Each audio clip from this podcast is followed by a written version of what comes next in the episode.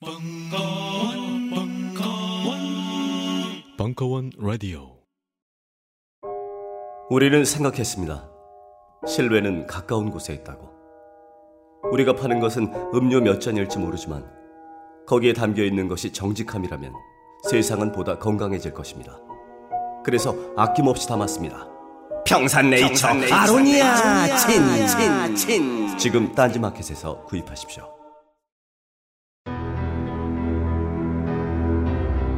강헌의 한국대중문화사 시즌 1, 시즌 2 출판 기념 북콘서트 2016년 11월 21일 강연. 2부. 어, 만나서 만나서 바로 또 작업도 하고 뭐 하다 보니까 제가 왜 그 장상구매를 하게 됐냐면 그래가지고 그또 그놈들끼리 만난다고 만나 그 바다에서 만나게 된 애가 어쩌 그런 이상한 영화 찍는 놈들이었어. 그러니까 막 노동자를 위해서 광주민주 왕쟁 아니 아니. 그것도 아니고 네. 그때 이제 뭐 반미 영화를 찍는답시고 뭐 네. 하는데 우리 집에 한번 그러다가 그러다가 그래 그몇 명이 우리 집 와서 술 먹다가 우리가 판이 많은 것을 보게 된 거야. 예. 그래서 네가 음악을 맡으면 되겠다. 아. 씨발 속아가지고 그래가지고 그래서 알고 보니 그때는 뭐 장상곤매라는 이름도 없었고 아 그때는 예, 예. 이름도 없었고 그냥 모여서 그냥 그냥 영화 한번 찍는 거야. 아. 자기 시- 재미로 예. 재미로 찍었어 정말 재미로 찍은 건데 예. 그게 그렇게 문제가 될 줄은 꿈에도 몰랐어요. 그렇죠. 그냥 막 우리 재미로 한 거야. 근데 그 모든 대학에서 막 데모처럼 그 영화를 필수 영화로 어. 막 보고 막 그래가지고 그게 갑자기 사회적인 문제가 됐어요. 예. 그렇죠. 어, 어, 어, 왜, 이러, 왜, 왜 이런 거냐 이거들이. 예. 난 음악만 넣- 좀 넣었는데 어. 그래서 그래서 그때부터 이제 간이 붓기 시작했어요. 그래서 네. 야 우리도 그러면 이름을 하나 만들자. 네. 그래서 이제 만든 이름이 장상곤매고 두 번째 영화는 뭘로 만들까? 근데 이제 사실은 다 영화하던 친구들이라서 예. 뭐 그렇게 뭐 과학적 사회주의 뭐 이런 거하고 좀 거리가 먼 사람들이에요. 예. 그래서 이제 그때가 우리가 11명인가 12명인가 그랬는데 다음 영화를 결정하기 위해서 MT를 갔어요. 설악산에. 어, 예. 근데 전부 다 이제 뻔한 거 학생 운동을 영화를 하자. 네. 아, 다 대세였고 네. 야 우리가 힘들더라도 공장에 가서 노동자 영화를 찍자라 주장 사람 나 하나고 내 말에 동의해 준 사람은 그때 바로 그 3일 전에 신입 회원으로 들어온 변영주 한 명밖에 없었어. 그때 어, 예. 그때 대학교 4학년 이제 막 졸업한. 예. 그러니까 나하고 제일 꼬맹이 그것도 여자애 둘이만 예. 하고 나머지 11명 아 우리가 공 아니 소설은 쓸 수 있지만 공장을 누가 우리가 어- 우리가 영화 찍는데 공장을 누가 빌려줘 예. 아 그, 그러니까 우리는 이제 너무 영화를 쓰는 현실을 모르는 예. 그냥 뭐 하면 되는 줄 알고. 어, 하면 되는 줄 알고 그렇게 예. 생각한 거야 그 제가 누굽니까 나는 딴건 몰라도 애들 지치게 하는 법은 압니다 3박 4일 동안 애들 술을 계속 먹였어 예. 계속 먹으면서 한 명씩 술을 먹여서 기- 졸도를 시키면서 우리가 왜 노동자 영어를 해야 되는가. 저 설득해가지고 애들이 나중에 질려가지고 예. 네 마음대로 해. 예. 다 동의한 거다. 예. 막 그래가지고 이제 했는데 실제로 진짜 걔들이 많이 맞은 게요. 어, 말이 안 되는 거야. 우리가 영화를 찍으려면 영화 공장 세트를 지을 수는 없는 거고. 그렇죠. 휴전의 공장을 어떻게든 빌려야 되는데 누가 그걸 빌려주겠어? 그 80년대에. 또 새파란 것들이 막 영화 가는 어. 아니고. 그런데 그래서 야 이거는 이건 내가 진짜 애들이 왜 이걸 안 하려고 그랬는지 드디어 알았어요. 근데 포기를 할 수가 없어. 네. 역시 뜻이 있는 곳에 길이 있더라고. 파업이라는 게 있더라고. 파업. 음. 공장이 막 몇 달씩 이렇게 막 예. 응? 닫아 걸고 막. 근데 내가 처음으로 취재 간 부평사공단에 어, 한독금속이라는 그 어, 이게 뭐냐면요 방산업체예요, 방위산업체예요. 절대 우리한테 영화를 찍어줄 수가 없는, 빌려줄 수가 없는 곳인데 거기가 장기 파업에 들어간 거야. 근데 내가 첫 번째로 취재간 공장인데 그 공장 자체가 세트였어요. 왜냐하면 그 주물 기계들이 다 2차 세계 대전 독일에서 쓰던 거야. 와 이거는 그냥 카메라만 들여다고 그냥 아무 데나 던지고 그냥 스위치만 누르면 영화야 이건. 야, 이런 데서 영화 찍으면 얼마나 좋을까 했는데 알고 보니 방위산업체네. 아, 그래서 이제 포기했는데 10개월 뒤에 그 공장이 파업에 들어가면서 예. 거기서 이제 그 파업하는 노동자들이랑 같이 찍었죠. 근데 그때는 진짜 이런 걸 느꼈. 아 일이 되려면 뭐든지 이렇게 쉽게 되는구나. 그리고 이렇게 즐, 우리는 정말 돈 없고 가난하고 아무것도 없는데 이렇게 정말 즐겁게 할 수 있구나. 그 결과도 정말 좋겠구나라는 게 이미 하면서 느껴졌다면 때가 있어요. 그럴 때가 있고 그 다음 영화는 너무 너무 좋은 조건에서 시작했는데 정말 정말 한 순간 순간을 쉽게 넘어가는 적이 없이 끝없는 사고가 나고 문제는 사고가 문제가 아니라 너무 너무 너무 작품이 안 되는 거예요. 그런 참 극단적인 아이러니를 그때 다 겪게 됩니다. 여기까지 강원 선생님 인생을 살짝 짚어봤는데요. 그 뒤부터는 아마 많은 분들이 아실 거예요. 대중음악 평론가로서 어, 별 생각이 없는데 그때 윤성 상효 씨 후배였 아 육상요. 어. 예, 친구분이가 후배분이 부탁한 것 때문에 한번 글을 썼다가 그게 폭발적으로 반응을 얻고 아니 뭐그 폭발적 반응이 아니라 그 책이 많이 팔린 거지 뭐. 예, 그게 폭발적인 반응이죠. 아니 그, 그, 그 내가 쓴 글 때문에 팔린 건 아니라니까. 어, 평소엔 겸손 안 하면서 아니 그거는 김현식 때문에 팔린 거지 나 예. 때문에 팔린 건 아니지. 그리고 그 다음에 뭐 EBS, KBS에서 뭐 대중음악 강, 강연을 하시고 그리고 또 이제 그 이후에 심장병으로 이렇게 생사를 달리하시다가 또 명리책을 쓰고 이런 게 강원 선생님 인생이 되겠죠. 그 뒤부터는 또 벙커원에서 탁치는 대로 강연을 하셔가지고 되게 유명해지셨는데요. 선생님 근데 이런 프로필을 가진 사람이 이 책을 쓰는데 그런 인생에 어떤 도움이 된 겁니까? 도대체 그런 삶이 아, 이 책에서도 이렇게 그 체계적으로 공부를 한 것도 아닌데 아, 아 그렇죠. 아, 저는 사실 저는 공부를 제대로 해본 적이 없어요. 할 틈도 없었고요. 하고 싶지도 않았어요. 어떻게 그 새끼가 공부하는 게 쉬웠어요, 뭐 그래. 근데 이, 이런 책은 머릿 속에 뭔가 자신만의 기준이 없으면 이렇게 맥락이 정리가 안 되거든요 음. 게다가 선생님 쓴 것도 아니고 그냥 말이 책이 된 거란 말이에요 아니 그렇진 않아요. 음. 네 말과 글은 또 다릅니다. 물론 제가 이걸로 강의를 하고 또 다음 주부터 시즌 3 여기 강의를 여기 자리에서 시작하지만 네. 아 전복과 반전의 순간이랑은 달리 네. 이 책은 강의만으로는 책이 안 된다는 걸 알았어요. 음.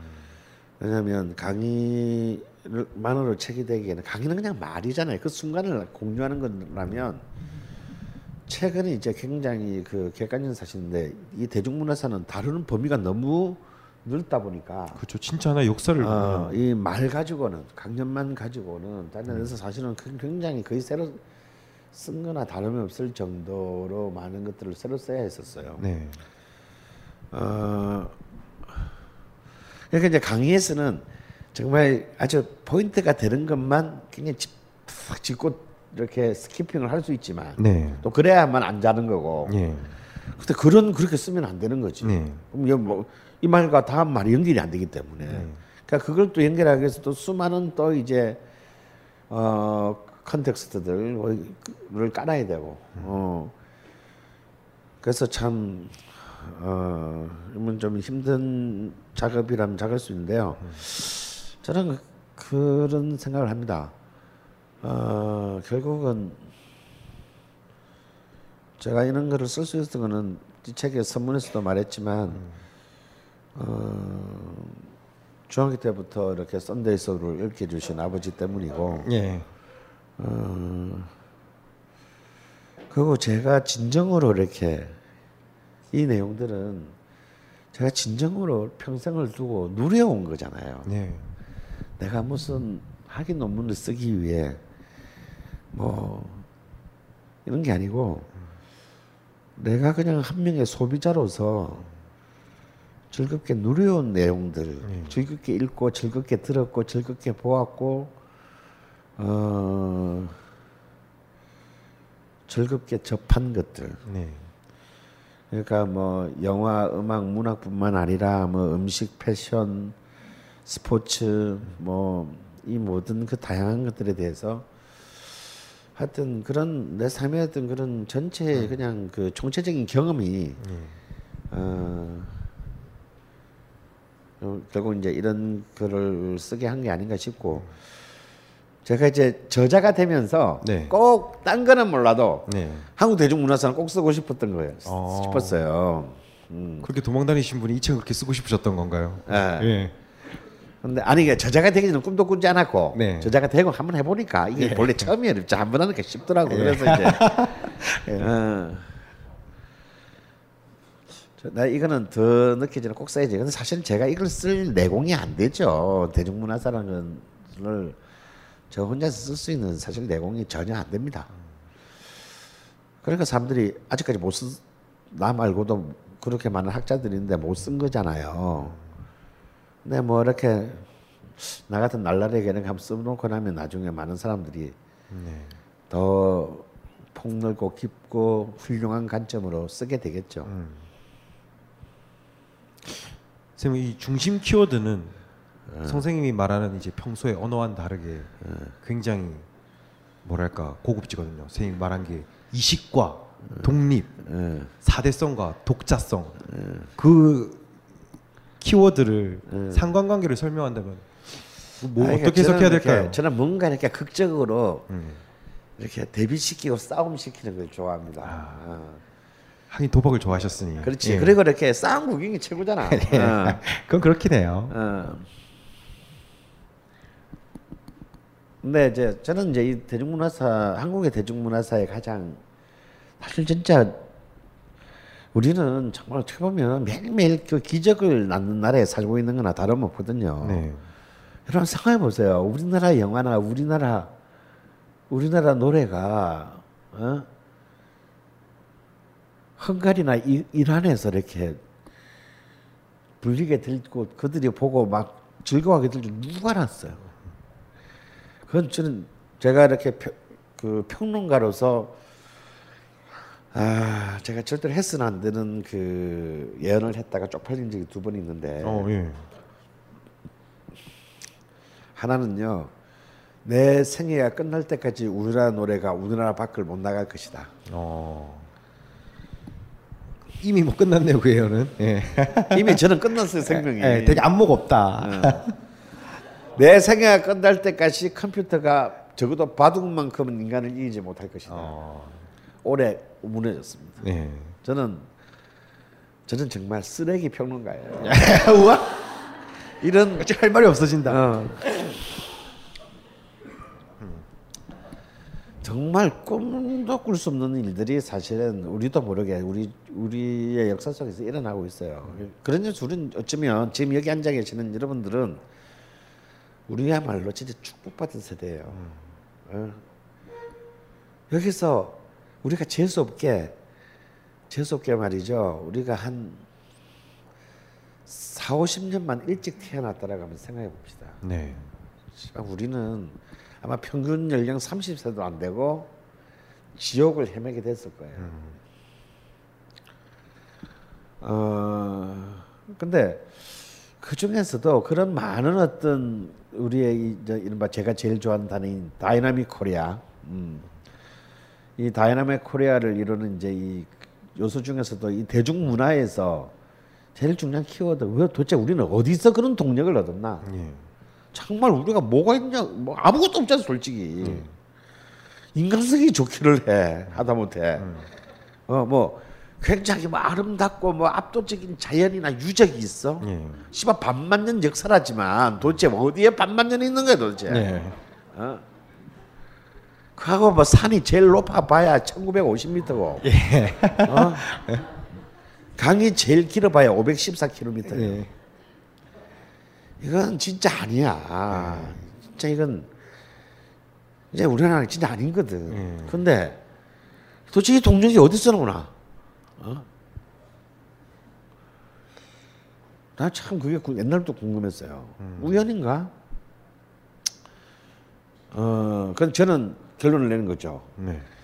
이 20세기 한국 대중문화의 이런 강력한 동력은 변태적 강간의 결과다. 아, 무슨 또 이상한 또 이거 신문 헤드라인에서 엄청 막 때리기 좋은 아, 왜 그러냐? 네. 결국 대중문화라고 하는 것은 자본주의와 그리고 자본주의의 변종인 변- 자본주의가 낳은 변종 상품인 대의적 민주주의의 산물입니다. 네. 여기서 그냥 민주주의가 아니고 대의적 민주주의라는 게 중요해요. 사실 대의적 민주주의 우리가 지금 우리가 민주주의 부르는 이 대의적 민주주의는 어 아, 씨발 갑자기 이름이 생각이 안 나네. 역사학자 누구에 의하면 민- 민주주의가 아닌데 사실은 우리가 민주주의가 아닌 것을 민주주의라고 착각하고 지금 우리는 민주주의에 살고 있다 생각하는 거야. 어, 하여튼 이, 이 기반적인 민주주의 제도가 낳은 산물인데 이 대중문화라고 하는 것이 결국은 이제 이 근대의 지평에서 우리의 삶을 재구성하게 됩니다. 근데 우리의 근대라는 게 굉장히 불허했단 말이죠. 아시다시피 우리는 식민지적 근대, 식민지를 통해서 근대로 이행했어요. 네. 근데 그 식민지적 근대라는 게 굉장히 세계사적 보편성이 없어. 우리 말고도 수많은 수백 개, 백 몇십 개, 백오십 개가 넘는 나라들이 그 식민지를 통한 근대로 이행을 하는데 그런 점에서는 보편적이나 우리나라만 비유럽 국가에게 식민화됩니다. 거기 일본이니까. 예. 그러니까 이웃집 우리가 평, 한 2000년 동안 졸라 우습게 보던 이웃집 동생한테 당한 거야. 그렇죠. 동생한테 털렸죠. 어. 동- 그래서 제가 이게 이게 내가 변태적 강간의 결과물이라는 거예요. 아, 최근 뭐 되게 멋있게 20과 독립이라 놓고 말할 때는 어. 변태적 강간 이렇게 하- 어. 그게 뭐냐? 예. 이게 우리 식민지적 조건에서 근대를 시작해야 했기 때문에 사실은 많은 것들이 이식될 수밖에 없었어요. 네. 특히 문화는 물가가 따라서 높은 곳에서 낮은 곳으로 줍니다. 그러니까 우리는 강자의 문화를 자신으로 내민화하려는 것은 인류의 보편적인 특성이에요.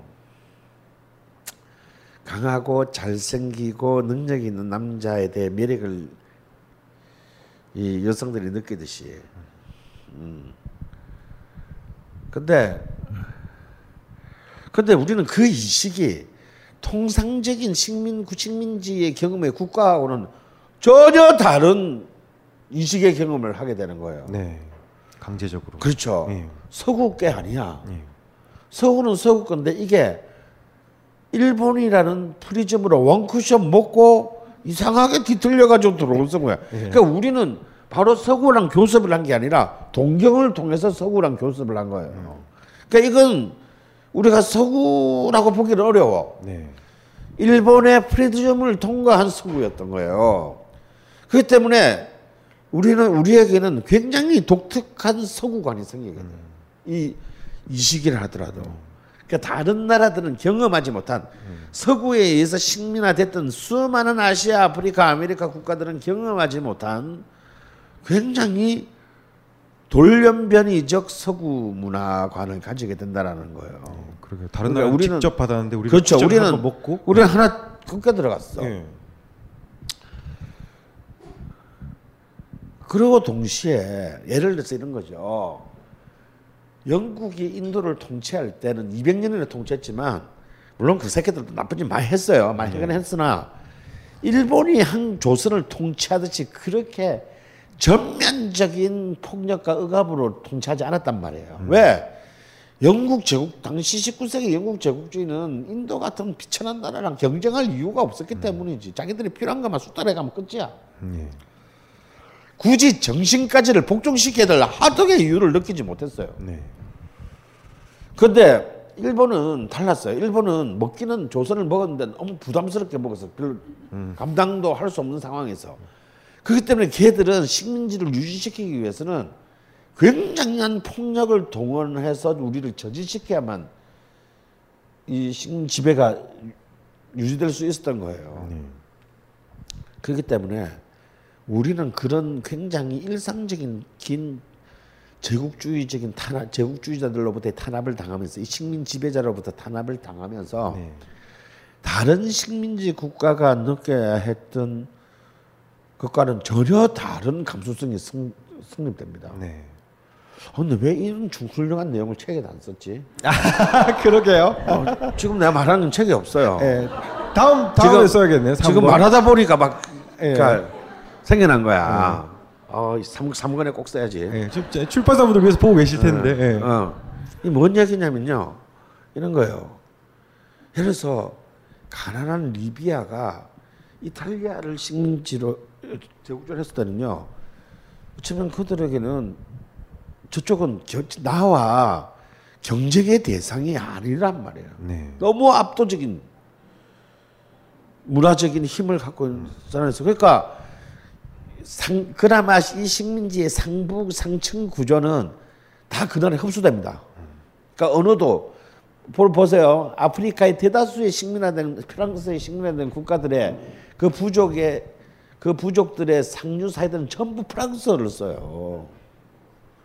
그게 흡수돼 버려요. 흡수되거나 무관심하거나 아니면 아니 가까이 갈 틈도 없거나. 근데 우리는 달라요. 우리는 일상적인 폭력 속에서 식민 지배를 당했기 때문에 네. 십새끼 언젠가는 내 등에 칼 꽂고 만다. 나는 강렬한 복수심, 강렬한 대항 의식을 가지게 됐어요.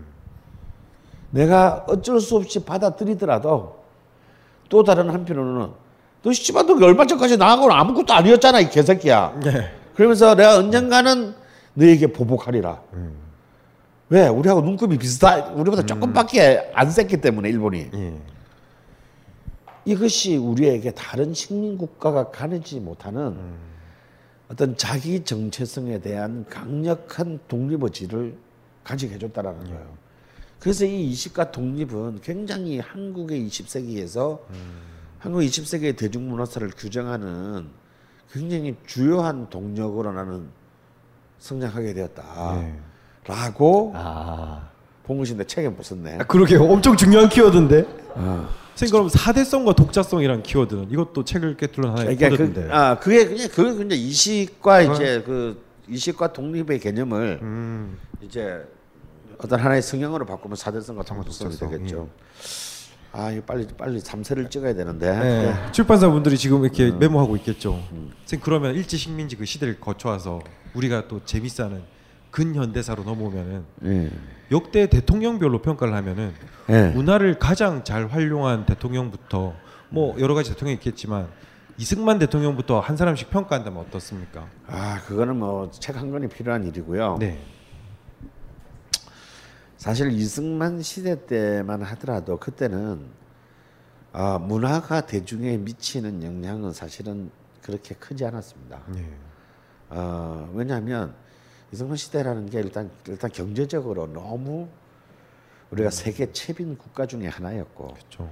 다음에 어떤 분단과 전쟁 그리고 그 이어지는 가, 이 가난 이, 이것들이 너무 심했기 때문에 굳이 문화를 통제해야 될 필요가 없었던 거죠. 왜냐하면 문화가 대중들에게 소비될 틈이 없었기 때문이에요. 근데 이제 본격적으로 이제 이 문화가 이제 이 권력과 가장 그 중요한 권력의 중요한 통칭이가 되는 것은 바로 박정희 시대부터입니다. 선생님이 문화 대통령이라고까지 표현하던데 책에서. 아 예. 네. 박정희는 어떤 의미에서 그의 딸 박근혜와 다릅니다. 네. 어, 박정희는 적어도 자기가 무엇을 어떻게 해야 될지에 대한 전략과 전술이 확고히 든 인물이에요. 어, 확신범입니다. 어, 그리고 어, 대구 사 대구 사범과 일본 육사 만주 군관학교 및 일본 육사를 이어지는 이 사람의 어떤 캐- 커리어가 이 사람이 굉장히 문과 무를 굉장히 다 겸비한 인물이라는 것을 네. 그 말하죠. 그래서 그는 그 문화를 통한 특히 대중문화를 통한 일종의 그 이데올, 이데올로기적인 지배에 대해서 본능적으로 그 메커니즘을 알고 있었던 정치가입니다. 군인 출신치고는 대단한 거죠. 뭐 개인만 놓고 사실은 그렇죠. 박정희가 그려놓은 이 구도가 있었기 때문에 그 뒤에 역시 똑같은 군 출신인 전두환이나 노태우가 네. 사실은 이 박정희가 만들어놓은 그런 이 문화 정책의 틀을 그대로 어, 그, 그 연장선에서 이제 이 개성한 겁니다. 보고 배운 대로 한 거네요. 보고 배운 대로 한 거예요. 네.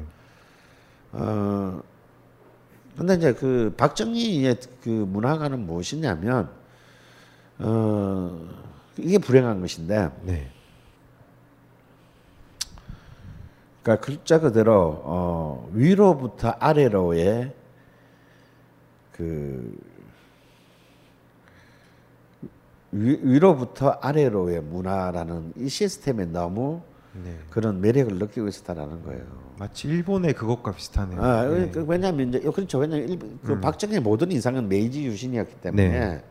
이개 돼지들이 어? 이 개들 진짜 시- 자신의 운명에 운명이 뭔지도 모르는 이 개 돼지들을 어떻게든 내가 어, 사람답게 살게 해주려면 얘들을 개몽시켜야 되는 거예요. 네.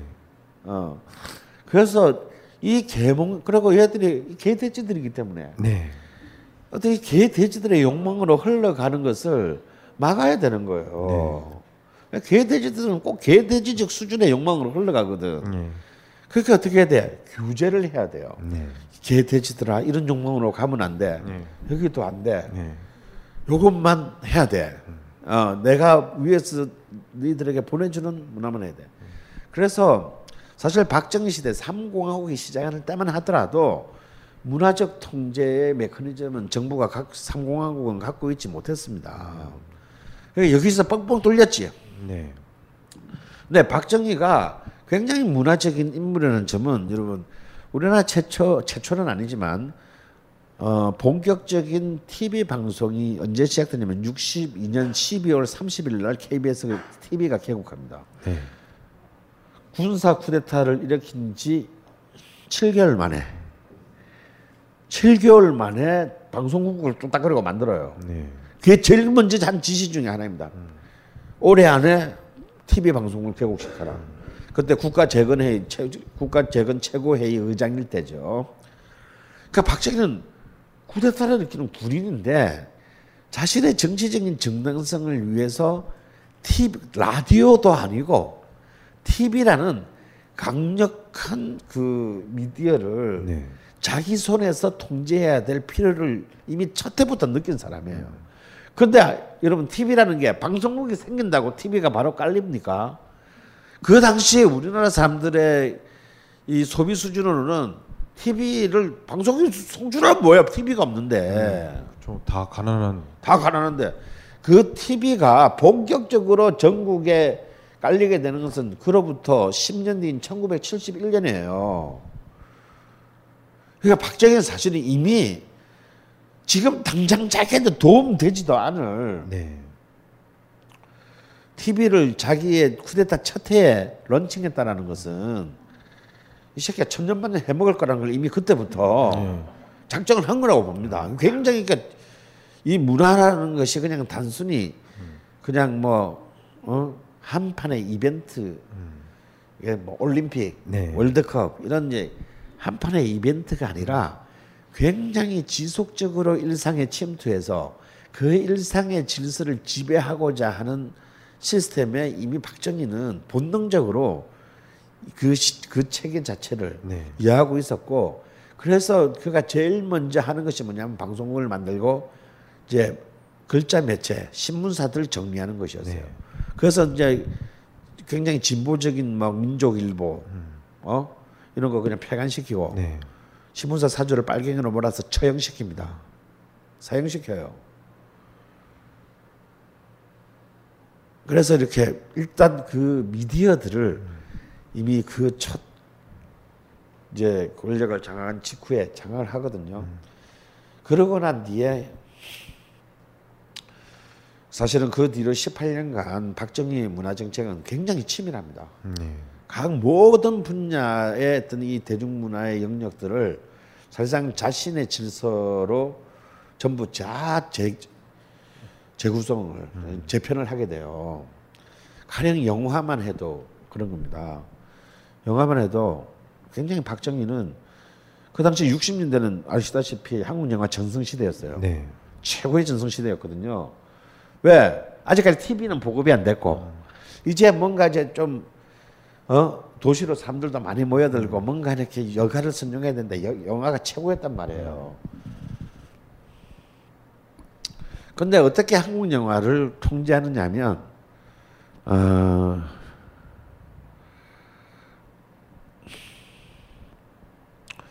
우수 영화 추천 제도라는 걸 만들어요. 그래서 한국 영화를 잘 만들면 외화 한 편을 외화 한 편을 수입할 수 있는 뭐라 그러지? 권한을 준 겁니까? 그렇지 그 아, 티켓을 한 장씩 주는 거야.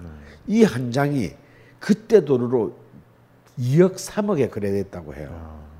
그만큼 이 외화를 한 명 한 편 수입한다는 것은 엄청난 달러 박스였다라는 거야. 그렇죠. 판권 자체를 국가가 관리하는 거네요. 그렇죠. 예. 그리고 두 번째 단계가 뭐냐면 방공 우수 영화 추천 제도를 만듭니다.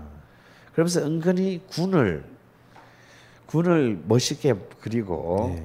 방공에 방공에 어떤 그런 그래서 잘 만든 거또 그걸 한 장씩 줘요. 그러니까 이거는 정책 굉장히 교묘한 정책이에요. 뭐 세계사상 유례를. 찾아보기 힘든. 예. 어, 특별하게 대가리에 총 들이대고 영화를 만들으라고 하진 않았지만 전부 알아서 각하께서 마음에 드시는 네. 어, 마음에 드시는 영화를 만, 만들어야겠다라고 가슴속 깊이 뜨겁게 만드는 거죠. 일석이조네요. 그 영화를 만들면은 그 다음에 돈도 엄청난 수입 그렇죠. 생기니까. 아. 예. 어, 그런 것들이 그러니까 박정희는 굉장히 그 폭력적인 통제뿐만 아니라 굉장히 섬세한 이른바 자본주의적 이윤 동기의 그 어, 통제 유혹에 이르기까지 굉장히 능했던 인물이고 네. 어 그리고 이 아까 말한 거 이 개 돼지들이 절대 가서는 안 되는 욕망. 어. 요런 것을 또 철퇴를 때는 굉장히 단호한 네. 어, 단호한 어떤 그런 그 철퇴를 또 역시 군인답게 당근과 채찍이 절묘했다. 네, 네, 경심일주답게 예. 이제 굉장히 가혹한 이제 폭력으로 응징을 하는 이제 그런 그 습을 노렸죠. 그래서 어 특히 박정희가 그 심혈을 기울였던 것은 역시 노래에 관한 것이었어요. 예. 왜냐하면 이 노래야말로 가장 그 휘발성이 높고 어 그 파급력이 굉장히 강하기 때문에 어 그러니 이제 박정희는 스스로 작곡가로서 70년대 최고의 어떤 작곡가이자 프로듀서로서 예. 제가 볼 때 뭐 70년대 한국 음악계를 대표하는 프로듀서는 신중현이 아니라 네. 박정희다. 아. 어떤 작곡가도 하루에 자기 노래를 여섯 번씩 전국에 울려 퍼지게 할 수는 없다. 네. 그러게요. 모든 노동자들이 다 같이 듣고. 음. 예. 선생님 그러면 그 이후에 뭐 전두환 노태우는 박정희가 쓴 정책을 따라했다고 치고 보고 배운 대로. 아, 특히 이제 전두 이제 그 3권에서 이제 다루게 될 내용인데 전두환은 여기서 한 수, 하나 더 나갑니다. 아. 이제 이른바 3S 정책이라고 하죠. 네. 어, 박정희는 자신의 통치의 정당성을 만들기 위해서 그 이 대중문화를 적극적으로 이용했다면요. 전두환은 자신의 정치적 비정당성을 은폐하기 위해서 네. 개돼지들을 개돼지의 욕망으로 예. 시선을 돌린 거네요. 어, 이게 네. 완전 달라요. 그러니까 이게 이 급이 다른 겁니다. 이거는. 네. 박, 그래서 내가 박정희는 확신범이라고 얘기하는 거예요. 네. 박정희는 그게 자신이 정말 그 조국 근대화의 길이라고 생각을 했던 거예요. 네. 그런데 전두환은 달라요. 네. 전두환은 개돼지들을 나를 안 보게 하려고, 나를 모르게 하려고 네. 개돼지들의 욕망으로 밀었는데 이게 바로 이른바 스크린 섹스 스포츠라는 네. 이른바 이 3S 정책이고 어 이것이 이제 80년대 이제 한국 대중문화에 참 기이하고도 역, 아이러니하게도 이것이 한국 대중문화의 산업적 폭발을 또 갖게 해왔으니 그러게요. 그럴 생각이 없었는데 어떻게 하다 보니 그게 대박이 터졌죠. 이런 게 이런 걸 보고 이제 Dynamic Korea라 부른다. 예. 그럼 선생님 보기에는 근현대사에서 음. 그 문화를 정치적으로 가장 잘 이용한 사람은 박정희입니까? 전두환입니까? 전두환이죠. 전두환이요. 예. 그리고 전두환은 타이밍이 너무 좋았어요. 전두환 때 만약에 박 70년대 같은 경제적인 불황이 이어졌으면 전두환 정권은 87년이 되기 전에 무너졌을 겁니다. 근데 전두환 정권 때는 이른바 삼저 호황이나 세계적으로 이제 70년대 부- 자본주의 불황이 네. 싹 호황으로 돌아오는 순간에 전두환 정권이 있었어요. 네. 그래서 생각해봐서 우리나라의 실질 화폐 가치가 제일 높았던 데예요. 네. 그래도 사람들이 전두환을 욕할 틈이 없었다니까. 쓱 돈 쓰기 바빠가지고. 예, 뭐 경제가 어. 세계적으로 잘 돌아간 때였으니까 그때. 예, 그리고 이제 그 중산층이라는 괴물이 그리고 이제 그때 이제 노태우도 많이 써먹고 지금 박양까지 써먹었는데 네. 그때 또 절묘한 그 기적의 한 수가 나옵니다. 네. 이른바 미드 클래스 신화죠. 중산층이라는 어 이제 나도 중산 층이야라는 것을 굉장히 그 자기 체면에 걸- 걸려들게 만드는 국가적 환- 환상을 설계하기 시작합니다. 그렇죠. 그 어릴 때다 가난하게 살았던 아, 사람들인데. 다 우리 저 우리 얼마 전까지만 해도 전부 다 진짜 막 동네 거지들 있고 막 굶어 죽을까 말까 하면 이렇게 살았는데 네. 대부분이 다 네. 어, 그렇게 살았는데 아니 시골에서 농사 짓는 사람이 보릿고개를 당한다는 게 말이 되는 거예요. 그런데 시골에서 농사 짓는 사람들도 어 70대 초반에 될 때까지 정말 4, 5월 때 먹을 게 없어서 초근, 초근 목표로 연명을 해야 됐단 말이에요. 그랬는데 10년도 안 돼가지고 우리가 어 진짜 그때 그때 나오는 구호들이 있죠. 틀기만 하면 뜨거운 물이 수도꼭지에서 나오고 네. 어 그리고 자가 그때는 자가용이라고 그랬어요. 네. 자가용을 타고 장을 보러 가는 그런 이른바 중산층의 환상에 국민 모두가 볼모가 됩니다. 지금 근데 그건 좋은 거 아닙니까? 중산층이 되면은. 근데 이제 그 중산층에 대한 중산층의 환상이 사실상 모든 이제 이른바 정치적 타- 사람들 하여금 모든 가치를 그쪽으로 돌리고 탈정치화 시키는데 가장 결정적인 기여를 하게 된다는 점이 네. 가장 큰 문제죠. 어. 그리고 이제 이때부터는 문화가 어떤 문화에서 탈인격화가 일어나기 시작합니다. 네.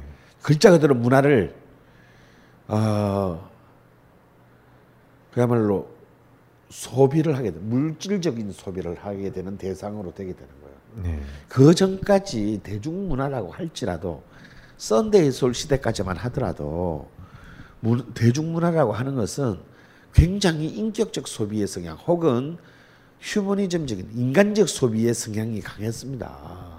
근데 이제 이 이른바 중산층 신화의 시대인 80년대 5공화국 때부터 한국의 대중문화는 철저히 자본주의적인 소비, 네. 철저히 물신화한 욕망의 소비로 바뀌게 돼요. 쉽게 말해서 우리가 세계 자본주의 문화 산업의 이제 시스템 안으로 우리가 지금 편입된다는 뜻이에요, 이 얘기는. 네. 그리고 이제 이때부터 이른바 브랜드 트렌드, 브랜드 트렌드가 나오기 시작합니다. 브랜드를 따지기 시작해요. 네. 옛날에는 그냥 우리는 학생들에게 그냥 운동화였을 뿐인데 이제는 운동화가 아닌 거예요. 나이키냐 프로스펙스냐가 네. 되는 거죠. 이제 브랜드가 나오게 됩니다. 트렌드가 나오게 됩니다. 이때부터는 이제 그리고 이제 우리가 먹는 것도 이제 이때부터는 이제 프랜차이즈의 그 시대가 본격화합니다. 네.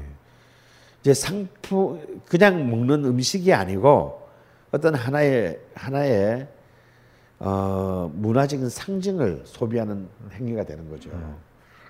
그래서 이제 이 80년대부터는 이제 완전히 사실은 어, 박정희 시대의 연장선상에 놓여 있으면서 동시에 이제 완전히 새로운 어, 시대의 시작, 새로운 시즌 3의 시작이 되겠습니다. 예. 중산층의 등장이 대중문화에 미치는 영향이 장난 아닌 거네요. 그때. 예. 왜냐하면 일단 돈이 있잖아요. 네. 일단 소비를 할 수 있게 되는 거예요. 여유 있는 소비. 음. 이른바 문화적 소비를 이제 항상적으로 할 수 있게 된 거예요. 마치 생활 필수품을 쓰- 사는 것처럼. 예. 이 너무 얘기 풀면은 상고를 안 사보실 테니까 이건 상고는 선생님 자세히 적으실 거고 대통령 얘기가 나오니까 선생님이 또 정치인들 되게 많이 만나 보셨잖아요. 아니요. 어. 아, 만나 보셨으면서 어, 사주는 보러 오지만. 예. 어. 그 그게 궁금해요. 정치인들 중에서 선생님이 보기에 대중문화사를 지필한 사람으로서 이 문화적으로 눈에 띄는 영향이 눈에 띄는 사람이 있습니까? 어, 저는 없다고 보고 있어서도 안 된다고 보며 예. 있다고 하는 놈들은 다 사기꾼이라고 봅니다. 아니 왜 있어야 되는 거 아닙니까? 저희가 가령 예를 들자면요. 어, 예를 들자면 97년대 대, 김대중 대통령이 집권할 때 그때 김대중 대통령의 대통령 선거 캐치프레이즈 중에 하나가 뭐냐면 문화 대통령이었습니다.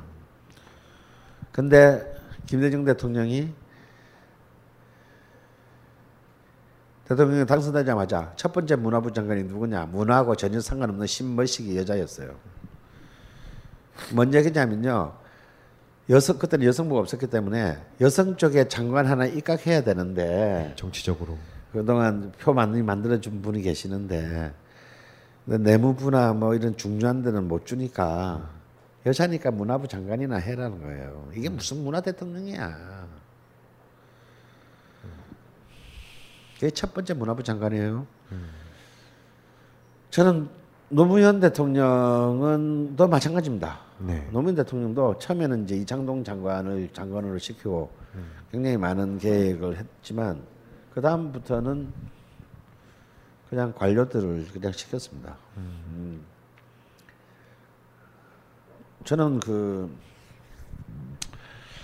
이번 우리 박근혜 사태에서도 보듯이 저는 문화에 대해서 전혀 공, 공부하지 않은 제대로 알지 못하는 정치가가 자기가 정치가들이 문화에 대해서 뭔가를 하겠다는 게 제일 재앙입니다. 잘안 도와주는 게 도와주는 거예요. 박근혜를 보세요. 허설프게 할 거야. 뭔, 뭔, 뭔 문화를 융성해. 근데 참으로 재밌는 건요. 좌파도 그렇고 우파도 그렇고 옛날 운동권 지도자들도 그렇고요. 저는 그 장성호 면에서 뭐 많은 이른바 운동권도 네. 이른바 이런 운동권에 또 파워 있는 사람들 많은데 참 토할 것 같은 놈들이 진짜 많았습니다. 나 진짜 어떤 당시 제가 어 제 세 번째 작품이 우리 세 번째 작품이 이제 그 교육에 대한 건데 정교조랑 같이 했거든요. 네. 정교조랑 공동 사업을 했는데 정교조 위원장하고 그래 하다가 제가 그냥 상업고 나온 적이 있어요. 에라이 씨발 학교 잘 잘렸다 이 개새끼야 그러면 왜 그랬냐? 어, 우파 권력들만이 문화를 신- 자기 권력 정치의 신여로 보는 거 아니에요. 좌파들도 똑같아. 근데 좌파들이 더 나빠. 왜? 지가 문화에 졸라 말이 알고 있다고 생각해. 예. 개새끼들 촛도 모르는 새끼들. 그러고 거들먹거리는 꼬락서리들하고는 예. 그런 쓰레기 좌파들이 쓰레기 우파만큼 많다는 거 저는 현장소에서 많이 봤어요. 음. 그 이상해. 이게 문화라는 게 그러니까 만만한 홍어족 같은 거야. 네. 어, 저도 모르면서 다 지가 잘 알고 있다고 생각해. 차라리 아 저는 문화에 대해서 하나도 모릅니다라는 정치인이나 대통령이 나오면 저는 밀어줄 거예요. 그래 모르지 계속 몰라. 그래서 너 모르는 게 우리를 도우는 거야. 돈 받네. 그냥 밀어주는 게 나은 거다. 저는 그리고 저는 빨리 문화부라는 부서를 없애는 대통령이 나와야 된다고 봅니다. 아니 그건 또 왜? 어. 근데 그나마 있어야지 뭔가 예술인들과 문화인들 밀어주는 그렇지 거 아닙니까? 않아요. 어, 문화는 문화부가 할 수 없어요. 미국 미국 문화부 없습니다. 어, 가령 우리가 보존해야 되는 문화들이 있죠. 그건 문화재청이 하면 돼요. 네. 그래서 글로 다 주면 돼요. 그러지 말고 이제 이런 이제 대중문화 이런 것들은 문화부가 어떻게 할 수 있는 게 아니야. 얘들은 어쩔 수 없이 자기의 부처 이들 부처 이기주의 때문에 왜 유명한 적 있잖아요. 공무원들이 절대 일을 잘 되게 할 수는 없어도 잘 되게 하는 할 수 있는 길은 하나도 모르지만 일을 그르치는 데는 백 가지의 길을 알고 있다고. 네. 그게 공무원이에요. 네. 그래서 한국 문화 발전하려면 일단 문화부를 없애는 대통령이 나와야 된다. 네. 그리고 어 제발 좀 아는 척 안 했으면 좋겠다. 네. 그게 제 생각입니다.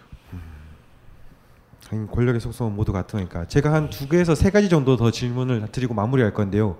그 동안에 선생님께 드리고 싶은 질문을 생각해 주시면은 마지막으로 선생님께 질문을 드리려고 합니다. 뭘 또 질문이 남았어? 어 있어요. 하, 하는 거 다 해야죠. 선생님 그러면 선생님이 통틀어서 이 책을 쓴 몇 년 몇 년도죠? 1894년 1894년부터 1975년까지 대중문화에 관계된 예술가 중에서 네. 선생님이 가장 최고로 뽑는 예술가를 뽑는다면 누굽니까? 베스트 3. 발소리에 아씨 그런 게 질문 본래 있었냐? 그냥 생각나서 던졌어요. 일단 뭐 순서는 모르겠지만 제일 첫 번째 제가 떠오르는 인물은 역시 춘사 나온규. 어. 아 그는 정말 진정한 저는 한국 한국 예술사의 천재라고 생각을 하고요. 네. 어쩌면 그의 죽음이야말로 한국 영화의 죽음이었습니다. 어. 그 사람의 필름이 아직 하나도 발굴되고 있지 않다라는 것이 너무 너무 네. 아쉽네요. 어. 두 번째 인물 한국 대중문화사에서 1975년까지 네. 최고의 예술가. 위대한 예술가. 아, 신중현이라고 생각합니다. 어. 예, 또한 명을 본다면 신중현이야말로 그야말로 이식과 독립의 한국 대중문화사의 본질을 가장 네. 가장 minority 출신으로서 물론 뭐 춘사도 마찬가지지만요. 근데 정말 신중현은 진짜 밑바닥 출신이거든요. 음, 밑바닥 출신이 그 어떤 엘리트도 도라, 도달하지 못했던 어, 그야말로 어, 창조적 반격의 어, 그 독창성을 보여줬다는 점에서 저는 신중현에게 그 영광이 돌려져야 한다라고 생각하고 세 번째 인물이라면 저는 많은 분들이 싫어하겠지만 김지하를 꼽고 싶습니다. 91년 이전의 김지하. 어. 예. 제. 마음속에서 김지하는 91년에 사망했습니다. 네. 어, 그래서 사실 이 책에서도 김지하 부분이 있는데 네. 몇 년에서 1991하고 몇 년에서 몇 년 하고 다들라다가 예. 고소당할 것 같아가지고 예. 그냥 아, 했으면 재밌었을 텐데. 어. 예. 진짜 그러고 싶어요. 예. 어, 여러분 김지아의 오적 같은 네. 음, 저는 그 오적 같은 풍자스사시 한 편만으로 네. 어, 그는 한국 20세기에는 가장 위대한 예술적 천재라고 저는 봅니다. 음. 지금 뭐 시대가 시대이다 보니 상대적으로 여자 예술가들은 저평가됐잖아요. 그럼 여자 예술가 중에 위대하다고 생각하는 아 그렇죠. 예, 아무래도 이제 사실은 여, 대중문화사 속에서 여성은 굉장히 저주받은 존재이거나 아니면 굉장히 그 어, 쾌락적 대상 으로 사실은 많이 머물러 올 수밖에 없었습니다. 어, 대중문화사에서 가장 위대한 여성 아티스트는 저는 김연아라고 봅니다. 어. 어,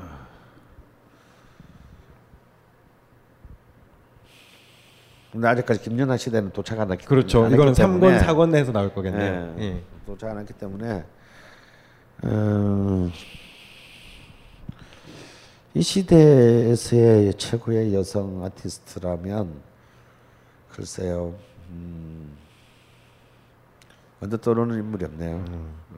생은 거꾸로 이 선생님 책에서 제가 아 어라 한 부분이 왜 남진과 나훈아를 비교한 부분이 있어요. 음, 그때 당시에는 분명히 시대의 라이벌이었고 음. 남진이 당대에는 더 높이 평가 받았는데 선생님 책에서는 오히려 남진은 이제는 그저 그런 가수로 남아 있고 음.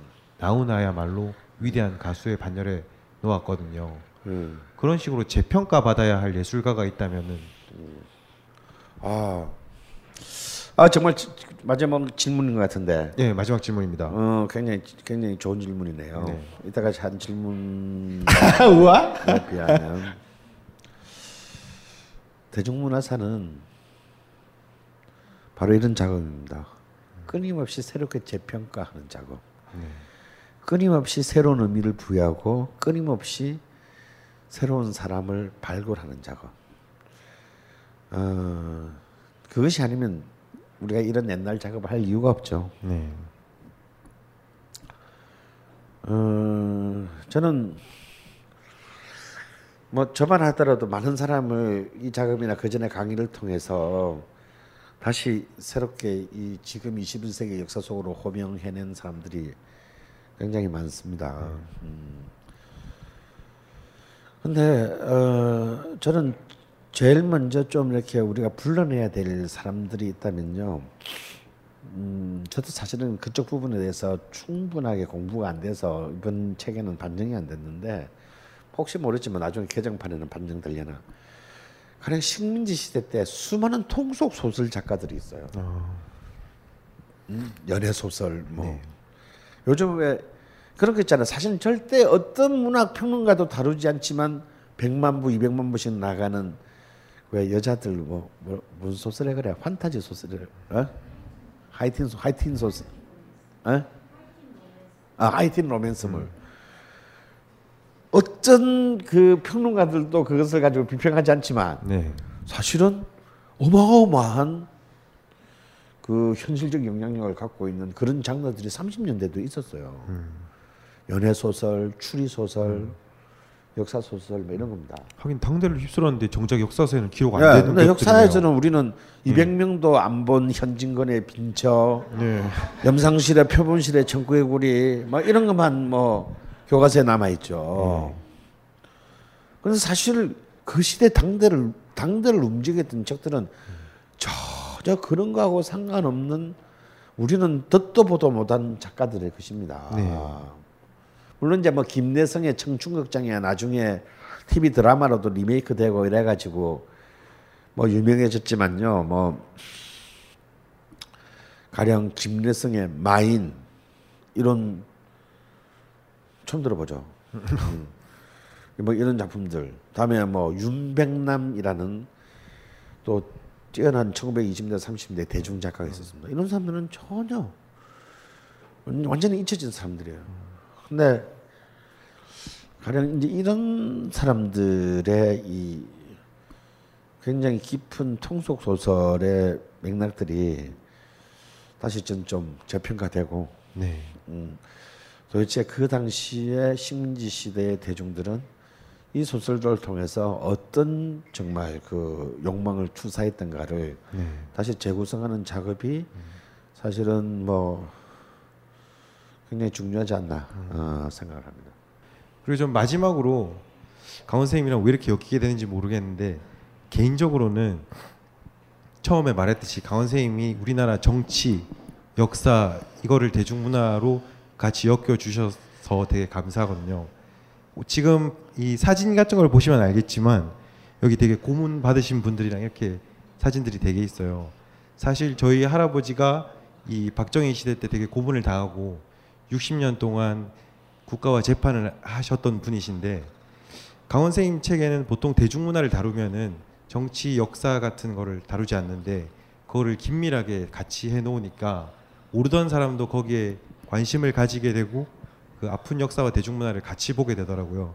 저는 이게 강원 선생님의 거의 최대 업적 중 하나지 않나. 이 모든 거를 젊은 사람들이 쑥스럽게. 예. 그렇습니다. 아이고 오늘 늦은 시간에 이렇게 와주셔서 같이 들어주시고 참 감사합니다. 또 팟캐스트로 강원 선생님랑 같이 뵙도록 하겠습니다. 음. 선생님 감사합니다. 감사합니다.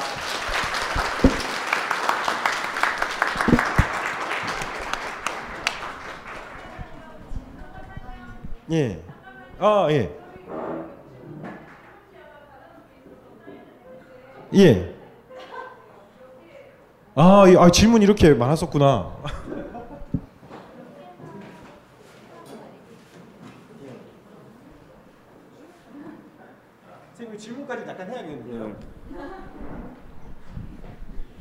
네. 몇 개만 짓겠습니다. 충정로 근처 맛집 소개해 주세요. 제일 중요한 것 같아서 찍었어요. 네. 아, 여기가 여기가 충정로죠. 음, 불안하게도 이 근처에는 맛집이 없는 것 같아요. 아. 그러면 존경하는 선생님 이번 1, 2권은 제가 잘 모르는 세대라서 3, 4권은 언제쯤 읽을 수 있나요? 뭐 출판사 계획으로는 뭐 내년 한 4, 5월 예. 뭐 정도에 금방- 나올 것 같고요. 일단 1975년부터 1990년대 초반까지의 시즌 3는 이제 다음 주부터 시작을 합니다. 네. 그리고 96년부터 2015년까지의 시즌 4는 뭐 내년 봄쯤에 아마 하게 되겠네요. 이왕 한 거 다 가도 되겠는데요. 다음 책의 주제는 어떤 분야를 생각하고 계신가요? 아 다음 책은 바로 곧 한 12월 중순쯤 나올 건데요. 명리 이건이 심화 반 편이 나오고요. 그리고 전복과 반전의 순간 이건이 지금 거의 작업이 끝났습니다. 그리고 제가 좀 새로운 분야의 책을 좀 생각하고 있는 것은 어, 내년 안에는 좀 음식에 대한 책을 꼭 내야 되겠다. 그래서 한국의 국밥에 대한 책을 꼭 먼저 내고 싶습니다. 어, 음식 책 내시는군요. 네. 어. 그리고 빠르면 내년 하반기쯤에는 뮤지컬에 대한 책을 한건또 나오지 않을까 어. 싶어요. 1, 2권 중에 제일 좋아하는 가수는 1, 2권을 통틀어서 제일 좋아하는 가수. 가수 예. 어 그렇죠. 신중에는 가수라고 보기는 어려우니까 제일 좋아하는 가수는 어 저는 일단 식민지 시대 때 그 남인수라는 이제 불세출의 보컬리스트와 어 1970대 초반에 신중현 사단의 김정미라는 사이케델릭 그 보컬리스트가 있었어요. 어 그리고 60년대에 최희준도 좋아하고 어, 물론 패티 김의 목소리는 뭐 아, 지금 들어도 최고죠. 좋아하는 사람이 너무 많아서 네. 지난 11월 19일 광화문 현장에서 전인권 씨가 상록수, 애국가, 걱정 말아요 그대를 불러서 감동을 받았습니다. 저는 선생님의 책 2권 51페이지를 떠올렸습니다. 이, 이 부분을 선생님 육성으로 읽어주세요. 예, 이거는 나중에 팟캐스트에서 하면 될 것 같은데요. 그리고 시인들이 모여 노래를 부르는 의미에 대해 다시 한번 말씀해 주세요. 시인들이 모여서 노래를 불러. 예. 시인들이 모여 노래를 부르는 의미에 대해 다시 한번 말씀해 주세요라고 적혀 있는데요. 무슨 뜻인지? 질문하신 분 계신가요 혹시? 아, 아. 시민. 죄송합니다. 제가 글씨를 잘못 읽었습니다. 시민들이 모여 노래를 부르는 의미. 아 시민들이 모여 노래를 부르는 이유는 간단하죠. 어, 겁나기 때문입니다. 네, 겁나기 때문에. 네. 끝. 예. 그러니까 노래는 일종의 주술 행위이기도 하고요. 그러니까 공포로부터 자신을 지키려는 주술 행위이고 동시에 일종의 저- 전혀 다른 사람들이 같은 목적으로 한 자리에 있잖아요. 그러면 같은 노래를 부름으로써 일종의 우리가 공동체적 일체감을 공유하는 데는 노래만 한 게 없습니다. 그러니까 여러분이 남자들 같은 경우에 훈련소 들어간단 말이야. 제일 먼저 좁혀면서 외우게 해가지고 군가를 가리켜요. 사람들은 전국 팔도에서 왔지만 같은 노래를 부르면서 우리가 같은 어떤 하나의 팀 일원이다라는 것을 그 일체감을 공유하는데 최고의 도구는 노래 노래를 같이 부르는 거예요. 그래서 공포감으로부터의 해방과 일체감의 고향을 위해서 시민들이 노래를 부른다라고 저는 봅니다. 네. 뭐 이 책을 출판 이 시대가 혼란스러운 요즘 이 책을 출판하시게 된 계기는 아까 처음에 말씀을 음. 드렸고요. 문화가 왜 역사의 기록이라 생각하시나요? 어, 뭐그 질문이 굉장히 굉장히 어이없거나 아니면 굉장히 수준 높은 질문인데 네, 되게 거대한데요 사이즈가. 어, 어, 간단하게 대답하기는 어려운 질문 같군요. 어, 모든 것에는 역사가 있죠. 첫 1번. 2번. 문화야말로 가장 그 역, 역사적인 읽기가 필요합니다. 만약에 문화에게 역사가 없다면 문화를 역사적인 계보학으로 우리가 정리를 하지 않는다면 사실은 그 문화들은 어찌 보면은 굉장히 사소한 것들로 형해야 될 가능성이 저는 크다고 봅니다. 어, 왜냐하면 문화는 정치와 경제와는 다르거든요. 그만큼 우리 삶에 있어서 필수 불가결한 것이라고는 볼 수 없습니다. 문화가 없어도 우리는 생존이 가능해요. 어, 그렇기 때문에 언제나 문화는 부차적인 것으로 밀려나는 숙명을 갖고 있습니다. 그런데 우리가 이미 요즘 매일매일 확인하듯이 가장 인간의 어떤 고도의 삶은 바로 그 문화가 정치화되는 것이고 정치가 문화화되는 것입니다. 그것이 어쩌면 플라톤과 아리스토텔레스가 꿈꿨던 세상일 겁니다. 예. 책을 집필하면서 가장 고민스러운 점은 무엇이었나요? 어, 저의 산만함이죠. 이거는 꼭 이상하게 이 책을 쓸 때 자꾸 다음 책이 자꾸 생각이 나고 그 다음 책을 쓸 때는 또 그 다음 책이 생각이 나는 이상한 질병에 저는 걸려 있어요. 병에 걸렸다. 음. 한국 대중문화사에서 가장 드라마틱한 장면이 어떤 것이라고 생각하세요? 가장 드라마틱하다. 전, 저는 1936년 날짜 갑자기 생각이 안 나는데 바로 그 광화문 거리라고 생각합니다. 송기정이 베를린 올림픽에 어, 출전했을 때 여러분 놀라운 얘기를 해드릴까요? 그때 지금 광화문의 동아일보사에서 현장 생중계를 했어요. 라디오로. 근데 그때 시작이 거의 밤 11시 반, 우리나라 시간으로 밤 11시 반에 시작인데 약 7천 명의 사람들이 동아일보사 앞에서 창문을 그 우리 우리 월드컵 축구 보듯이 라디오지만 그 중계를 같이 들은 거예요. 어? 거리 응원을 한 거야. 근데 그 당시 라디오에는 라디오는 한 시간밖에 들을 수가 없었어요. 그 중계가. 근데 보통 알다시피 마라톤은 두 시간 그때는 당시 두 시간 보통 30분 걸렸단 말이죠. 그러니까 한 시간만 듣고 끊긴 거야. 아직까지 송기정이 선두로 나, 나서지 못한 상황에서 끊겼어요. 그런데 그 중에 반이 돌아가지 않고 기다립니다. 왜? 결과는 알려주겠지. 그래서 실제로 두 시간, 한 시간, 그로부터 한 시간 반 뒤에 경기는 끝났지만 그 경기의 결과가 여기까지 오는데 또 30분이 걸려. 그 30분이 걸린 상황에서 갑자기 2층 동아일보사 창문이 열리고 여자 기자가 송기정 선수가 세계 신기록을 세우면서 우승했다. 베를린 올림픽에서 우승했다라는 소식을 전합니다. 그래서 새벽 2시 반까지 동아일보 앞에서 기다리던 3천여 명의 시민들이 열광적인 한호성과 대한독립 만세를 외쳐요. 아,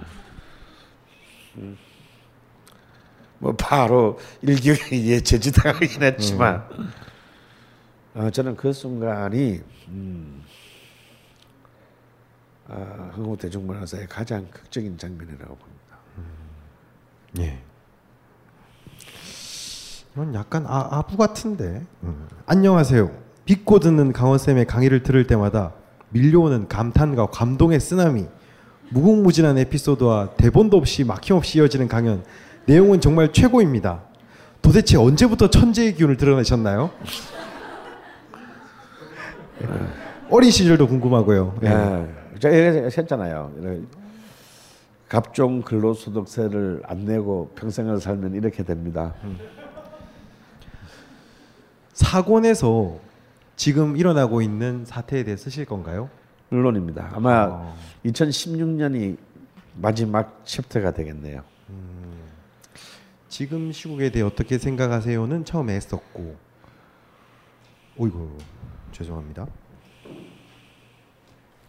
박근혜가 탄핵당할 것 같은 현 시국에서 대중문화사는 어떻게 흘러가고 있다고 생각하시나요? 그것도 아까 뭐 얘기했는데요. 어, 저는 이번엔 특히 굉장히 사실은 이번에 박근혜 탄핵의 모든 도화선 그리고 진행 과정이 전부 굉장히 문화적 사건 내용이 대부분이에요. 최순실이 사실 뭐 이렇게 뭐 뭐 경, 경제나 무슨 뭐 어? 정치에 개입한 건 아니잖아요. 대부분은 이제 문화와 관련된 사안이고 물론 지금 뭐 2016 공, 총선에 뭐 공천에도 최순실이 뭐 개입했다는 얘기가 지금 나오고 있긴 하지만요. 예. 근데 어, 저는 아까도 말했지만 대중문화를 어떻게 어떻게 보냐에 따라서 굉장히 다릅니다만은 저는 지금 이 경험이 우리가 지금 현재 하고 있는 이 경험, 이 탄핵의 국민에 있어의 이 경험이 어, 여러분 2002년 기억나시나요? 무려 무려 14년 전이 돼 버렸는데 우리는 그해 굉장히 놀라운 대중적 경험을 합니다. 하나는 노사모였고요. 또 하나는 붉은 악마였고요. 또 하나는 효순이 미선이 촛불 그때가 촛불 시위가 처음으로 시작됐을 때예요. 어 사실 굉장히 중요한 정치적인 의제들이 중요한 정치적인 의제들이 굉장히 문화적인 양상으로 표현된. 어찌 보면 한국 문화 정치학의 첫 번째 원년이라고 할 수 있는 것이 2002년에 일어난 이 세계의 양상이었어요. 어, 이 세계의 공통점은 있었죠. 아래로부터의 조직. 어떤 엘리트에 의한 견인이 아니라 철저히 아래로부터 그 이전까지 누군지 알지도 못하는 똑같은 장사미사들에 의해서 어떤 하나의 거대한 새로운 어떤 역사의 전환이 이루어진 겁니다. 이것이 바로 이번에도 사실은 정치인들, 엘리트들은 눈치 보다가 완전 맨 뒤에 왔어요. 누가 선동해서 우리가 다 끌려간 게, 끌려다는 게 아니에요. 네. 그러니까 우리는 우리 스스로를 갖다가 스스로도 느끼지 못하는 상황에서 우리는 끊임없이 진화하고 발전하고 있는 거예요. 또 2002년과는 또 다른 지금 어쩌면 이 대중문화사에서 그리고 이제 이번에도 오늘 질문했지만 김연아와 손연재가 희비가 엇갈리는. 어, 완전히 어, 희비가 그런 거죠. 이제는 우리는 그 아 스타니까 옛날이면 뭐 아이 뭐 가수가 노래만 잘하면 되지. 어 사실 이런 게 아니라는 거예요. 우리는 모든 것을 이제 아까 말한 정치 속에서 문화를 읽기 시작하고 문화 속에서 정치를 읽기 시작하는 겁니다. 그리고 이제 문화라는 게 더 이상 어떤 정치나 권력의 한여나 신여의 개념이 아니라는 거. 그 자체에서 우리가 새로운 어떤 어 정말 그 모든 종합적인 의미들이 이 안에서 다 씨앗으로 그리고 그 씨앗을 통해서 모든 또 전체가 전체로 향해가는 어떤 그런 에너지들이 동- 동시에 들어있다는 것을 이제 서서히 현실 속에서 자각하고 있어요. 그것을 잘 포착하고 그것을 공유해내는 것이 저는 대중문화의 지금 지금 국민의 힘이라고 생각합니다. 예. 뭐 마지막 질문은 2016년 11월은 한국 대중문화사에 어떻게 기록될까요인데 이거는 뭐 선생님이 앞서 하신 말이랑 예. 겹치는 것 같네요. 선생님 마지막으로 찾아오신 분들께 못다한 말씀 전해주시고 마무리하시죠. 예, 오늘 뭐이참이 엄중한 시국에 이런 자리에 와서 와 계신 여러분들께 진심으로 어, 감사드리고요. 아, 하지만 이 추운 겨울에 우리가 왜 거리로 나가고 몇 시간씩을 서 있겠습니까? 어, 이유는 딱 한 가지죠. 우리가 행복해지기 위해서입니다. 어, 행복해지기 위해서는 사실상 많은 투자가 필요해요. 많은 희생이 필요합니다. 하지만 희생을 최소화하고 행복을 극대화하는 것이 어, 현명하고 성숙한 자 혹은 현명하고 성숙한 사회의 능력이죠. 지금 우리는 굉장히 어, 굉장히 성숙하고 현명한 단계로 지금 나아가고 있다라고 감히 말씀드리고 싶어요. 어, 우리 모두에게 어, 축배를 듭시다. 감사합니다. 감사합니다. 안녕하세요. 용산에서 가장 믿음 가는 조립 PC 전문 업체 컴스테이션의 이경식입니다. 당장이라도 사용하고 있는 컴퓨터를 들어다 던지고 싶을 때 그럴 때를 대비해 저희 컴스테이션이 용산 선인상가 21동 1층 130호에서 기다리고 있습니다. IT 강국에 걸맞게 믿을 만한 조립 PC 컴스테이션이 신뢰를 바탕으로 그 기회를 제공해 드리겠습니다. 궁금하신 점은 문의 주십시오. 011-892-5568번입니다. 우주 최강의 만족스러운 서비스를 제공해드리는 저희 컴스테이션이 늘 기다리고 있겠습니다. 딴지스에게 F1 같은 존재, 컴스테이션은 조용한 형제들과 함께합니다.